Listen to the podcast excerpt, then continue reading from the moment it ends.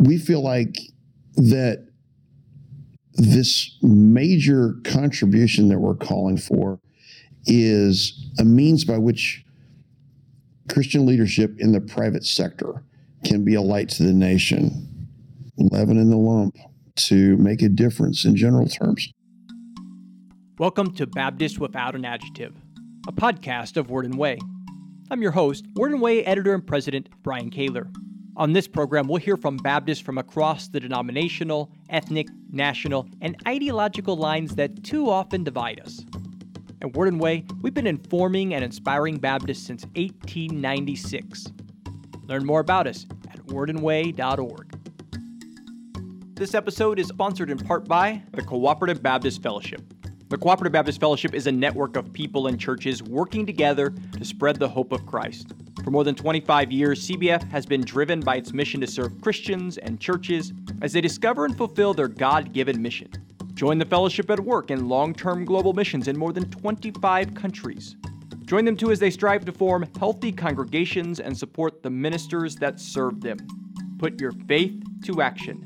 Visit cbf.net to get connected. In this week's episode, we're going to have a conversation with Chris Sanders, an attorney in Louisville, Kentucky, who serves as coordinator of Empower West, a coalition of black and white clergy who are doing some really important work in thinking and talking about race, racism, reparations, there in their community and beyond.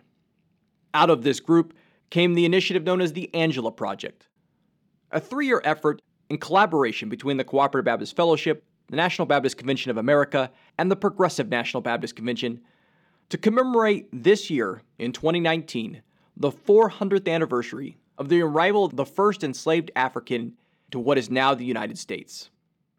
After meetings in 2017 and 2018, a gathering of the Angela Project was held before the CBF meeting in Birmingham, Alabama earlier this month. Chris served as the moderator or the MC for the event that was held at 16th Street Baptist Church there in Birmingham. That church was the site of a bombing in 1963 that killed four young girls as they were prepping for worship that day. And so there we were, black and white Baptists from across the country, gathering together in that holy space. And so I was really excited to have the opportunity to sit down with Chris while we were in Birmingham to talk about the work of Empower West and the Angela Project. And this is actually going to be the first of three conversations related to Empower West and the Angela Project. And so I hope that you'll come back the next two weeks as we'll have conversations with Kevin Cosby of Simmons College of Kentucky and Joe Phelps, a recently retired minister there in Louisville. They have served as co chairs of this effort. They both spoke at the Angela Project meeting in Birmingham, and they're going to add to this conversation. But I think Chris does a really good job of introducing the topics and the players involved in this conversation.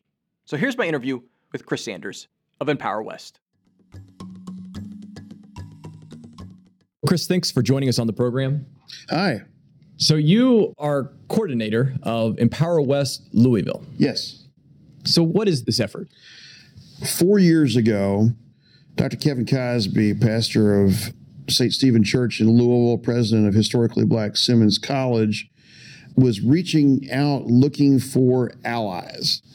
Having had experience with Baptists of all stripes, he was looking for some other Baptists, SOB for short, to say that there had to be like minded, passionate, compassionate Baptists who cared about the same social justice that he understood and cared about. And found that by reaching out to the Joe Phelps, then pastor of Highland Baptist Church in Louisville. They visited, and that turned into a regular gathering we call Empower West Louisville, which is a longer conversation.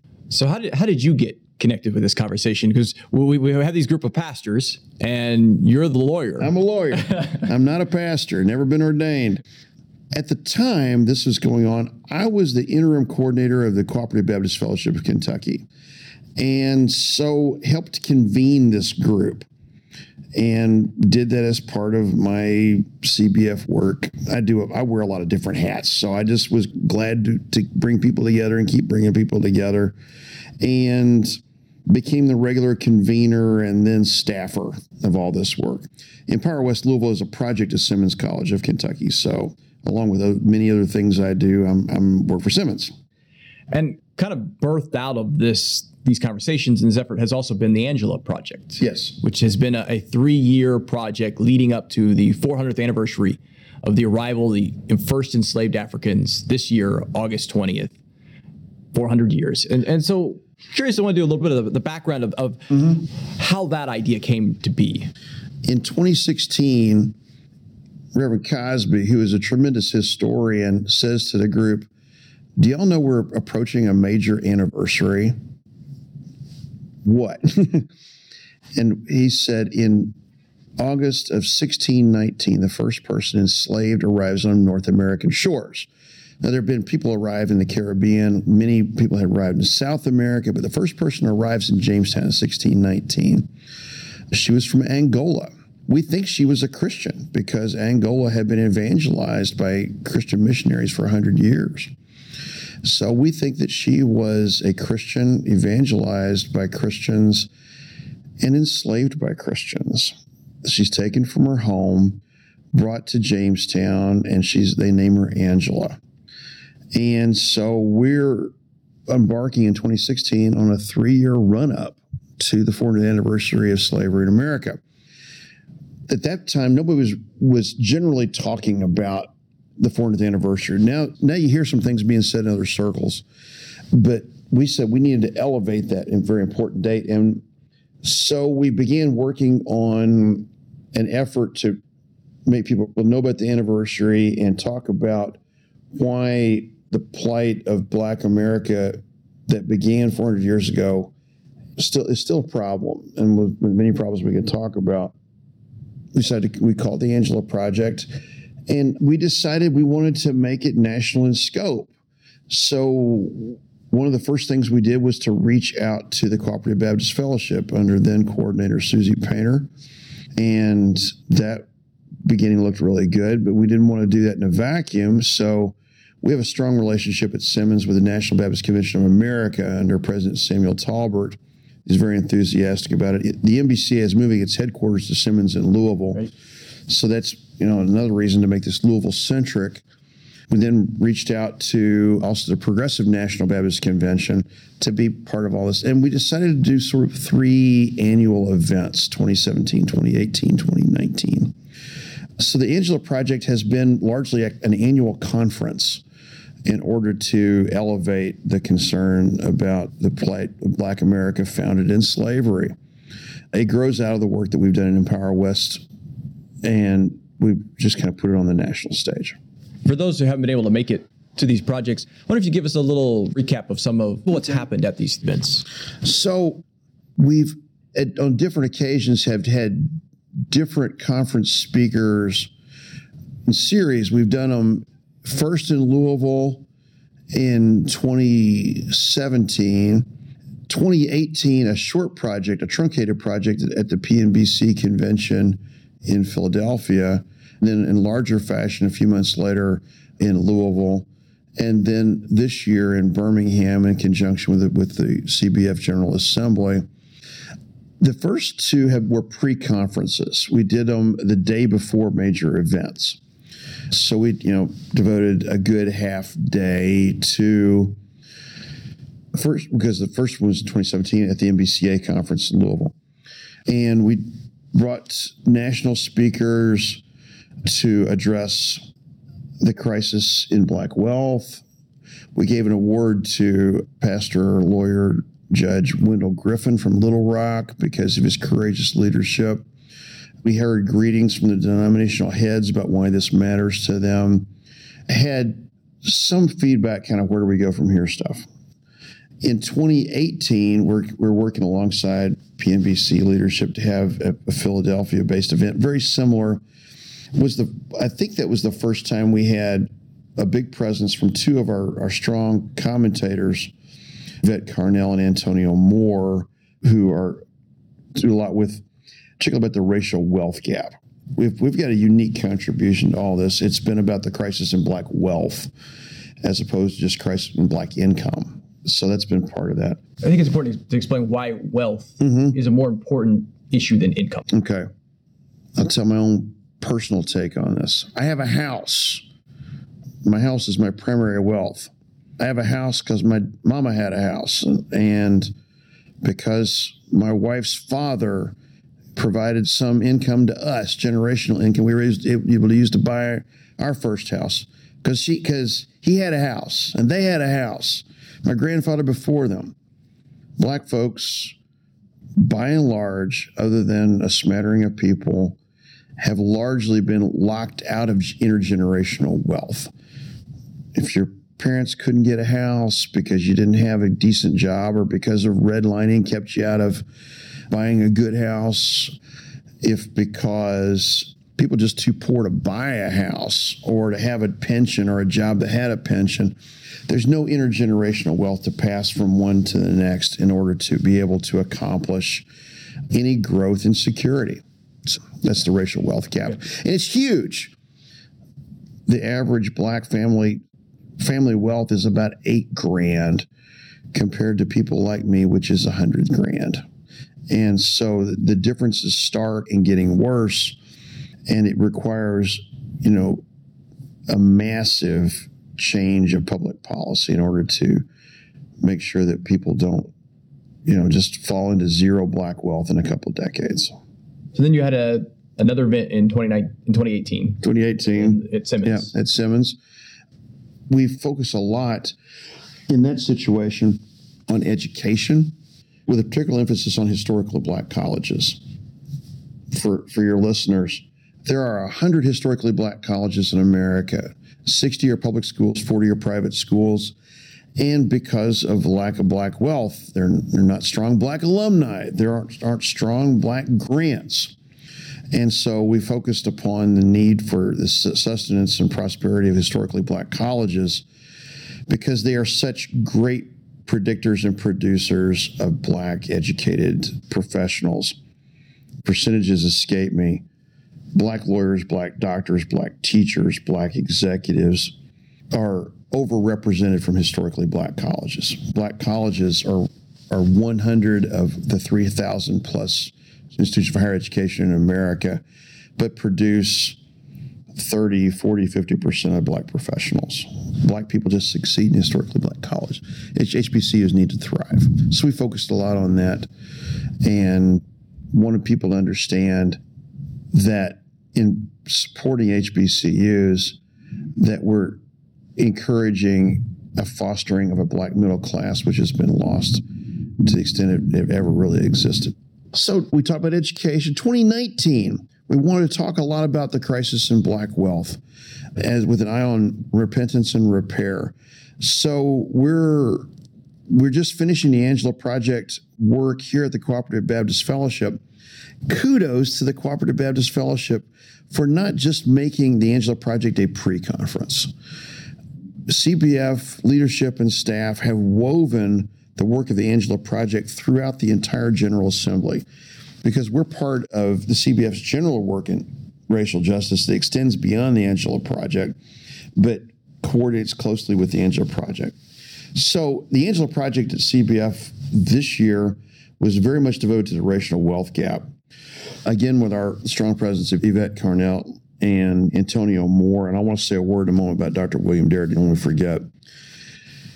What is has been very powerful at the Angela Project this year has been been two speakers, Josh Poe and Reverend Joseph Phelps. Joe Phelps, I think he's also one of your guests, been speaking very much about his journey, about his own experience from relative white privilege. I say relative because Joe's first man in his family to go to college. Grew up the son of a son of a factory worker, stay at home mom, you know, in, in around Dayton, Ohio most of your lit- listeners would say, Joe's not a man of privilege. But when you realize that there are benefits to whiteness that come to people just because you're white, no matter how much money your papa makes, then that's an eye opener. And so Joe talks a lot about a lot about that. I'll let him speak for himself. Josh Poe is one of our great friends in Louisville who has done amazing research that is not really, I mean, it sounds strange to say, but is not, has not been done by anybody else anywhere else on the area of redlining. People say, well, the problems of black people ended with the Civil War and emancipation. Well, after after the Civil War, there was slavery by another name under Jim Crow and sharecropping and convict leasing, and the terror of the night riders, and the denial of the right to vote in the early part of the 20th century, and the lynchings of the 1920s, and then with redlining that began in the 1930s and continues. As Josh says today, we don't call it redlining, we just call it the real estate market. We created a system by which we codified and legitimized and legalized separating people by color in order to create zones that became housing markets where loans could be made or couldn't be made. And so Josh's work in redlining is an eye opener for everybody who hears it. And I got to tell you, it is so impressive and so unusual for most people. I have seen and heard Josh several times. I still get something new every time. So we presented on redlining to show everybody in an audience, particularly of white people who didn't don't know why they do better than black people, and an audience of black people who don't know why they, they do don't do as well as white people. Just have vague sense of all this to say, your government did this because private sector wanted the government to do it and it happened to Democrats and Republicans. And it can only be reversed by massive federal change in public policy, massive federal dollars. So we, we talked about all that. The other exciting thing we're doing is a run up to the 400th anniversary, which happens on August 20th of this year, is a 40 days of prayer. You know, 40 days is classic biblical repentance starting July 12th, we're encouraging people to do daily personal work in the form of reading daily devotionals. We've got them published for you, which are the narrative accounts of the lives of uh, lives of slavery as told by escaped slaves. Then, of course, there's scripture and prayer that goes along with it. 40 days leading up to kind of a national coordinated remembrance and service that would be headquartered in Louisville, but hopefully replicated in places around the country.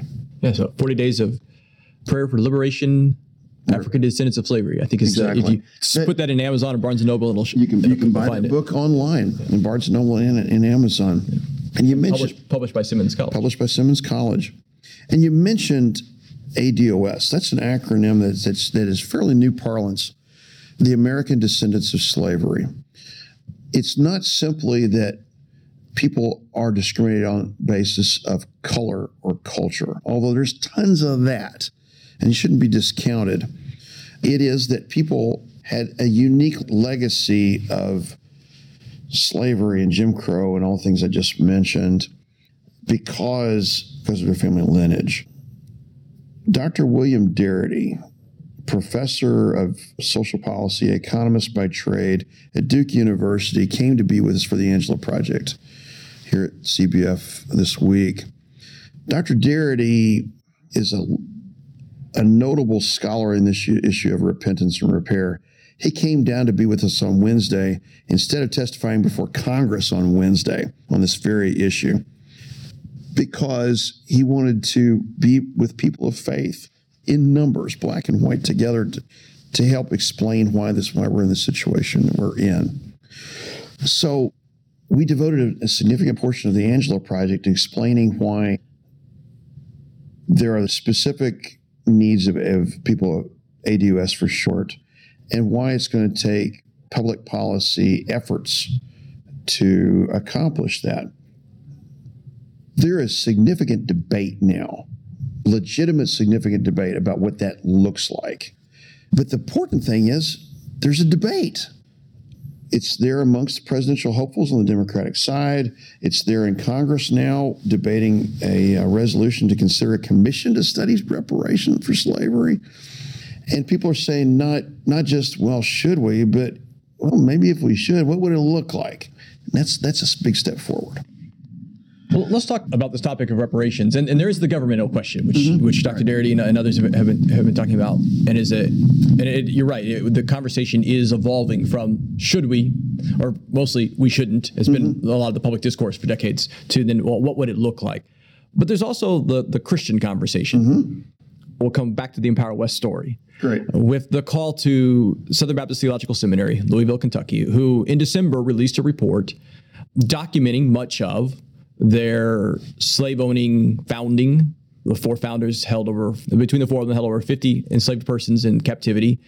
Many of their early leaders and professors and key donors were supporters of the Confederacy, even after the Civil War, supporters of the Lost Cause. And so they, they lamented this. They didn't apologize and they didn't suggest really doing anything else. So they lamented. So Empower West has now given private and then now a public call to repentance that involves this repair reparations.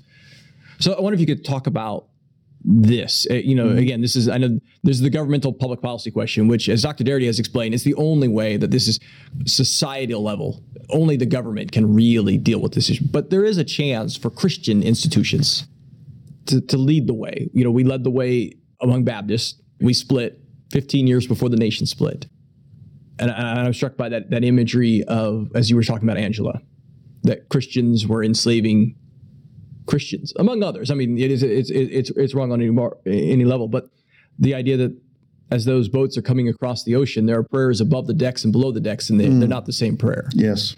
And so there is there's there's something for the Christian community here. Yeah. That perhaps we could be once again ahead of the government. Right. And, and so I wonder if you could explain this call two things immediately come to mind. One is in the the hard work that we've been doing around the Empower West table for four years, we keep coming back to as a touchstone the story of Zacchaeus. That Zacchaeus repents of his corrupt mistreatment of his fellow Jews and Hebrews, that he doesn't just pray a little prayer, and everything's all right. He says to Jesus, If I stole anything, I'm going to give it back fourfold. And for everybody, I'm going to give half of what I gave. And then, then Jesus says, Salvation has come to you and to your house. White people don't typically think about peoplehood. We, we think of ourselves as individuals. So we don't think of ourselves, the white community, the same way the black folk think about the black community and the kind of peoplehood that goes with that. But what Zacchaeus is saying, this is for me and for mine too. And we're doing this together for our, our collective salvation. So we decided as one of our sort of touchstone ethics that Christians having been the the moral and theological grounding for these atrocities, Christians have to lead the way for making it better. So when we call upon Southern Seminary and, and personified by Dr. Albert Mohler, president, we're not just asking for them to give, we're asking them for them to be a light to the nation we ourselves would like to be a light to the nation, those of us in Empower West. I'm, I'm a Southern Seminary graduate. This is personal to me and to people like me because being convicted from by where we come from and where our school that we held dear came from. And so we feel like that this major contribution that we're calling for is a means by which Christian leadership in the private sector can be a light to the nation, leaven in the lump to make a difference in general terms. So we didn't ask for an apology, we didn't ask for a resolution. We asked to gift from white wealth held in the hands of our school. Estimated that Southern Seminary has a $100 million endowment. We think that's true. I think that's what they say is true. If, in which case, we ask for the biblical tithe that that money should not go internally for the use of Southern Seminary for white decisions to quote benefit unquote black people, but that it should be given as money that is wrongfully held to the ownership and control of the black community. We think that means within our town, because of, of connections between Southern Seminary and historically black Simmons College, it makes a lot of sense. That money should go from the east side of Louisville to the west side of Louisville into the hands of historically black Christian college, Simmons College of Kentucky. There's such an obvious connection there. The fact that Simmons College was started in that community at a time when blacks couldn't go to Southern Theological Seminary. It seems like the very obvious community institution to institution Right. type of moment.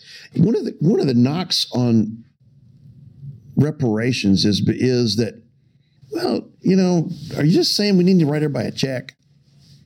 Now, I'm actually not saying no to that because I think that that's the work of the commission that needs to be addressed. So let's put that over on, on the shelf for a second. Put it in the, put it in your mental parking lot. What we are saying is damage was done to a people as a people, and that repair ought to be about people's institutions that uniquely serve people as a people. In this, so historically black colleges have done an amazing job serving the black community as a people. It's a pretty free market, conservative, institutional approach to repair for people as a people. Of course, Al Mohler has said no, Yes. and not so politely, but he has said no. Yes. But I'm curious about other responses in the mm-hmm. community, the conversations that's been happening the last couple of months. Mm-hmm. How has that dialogue been going?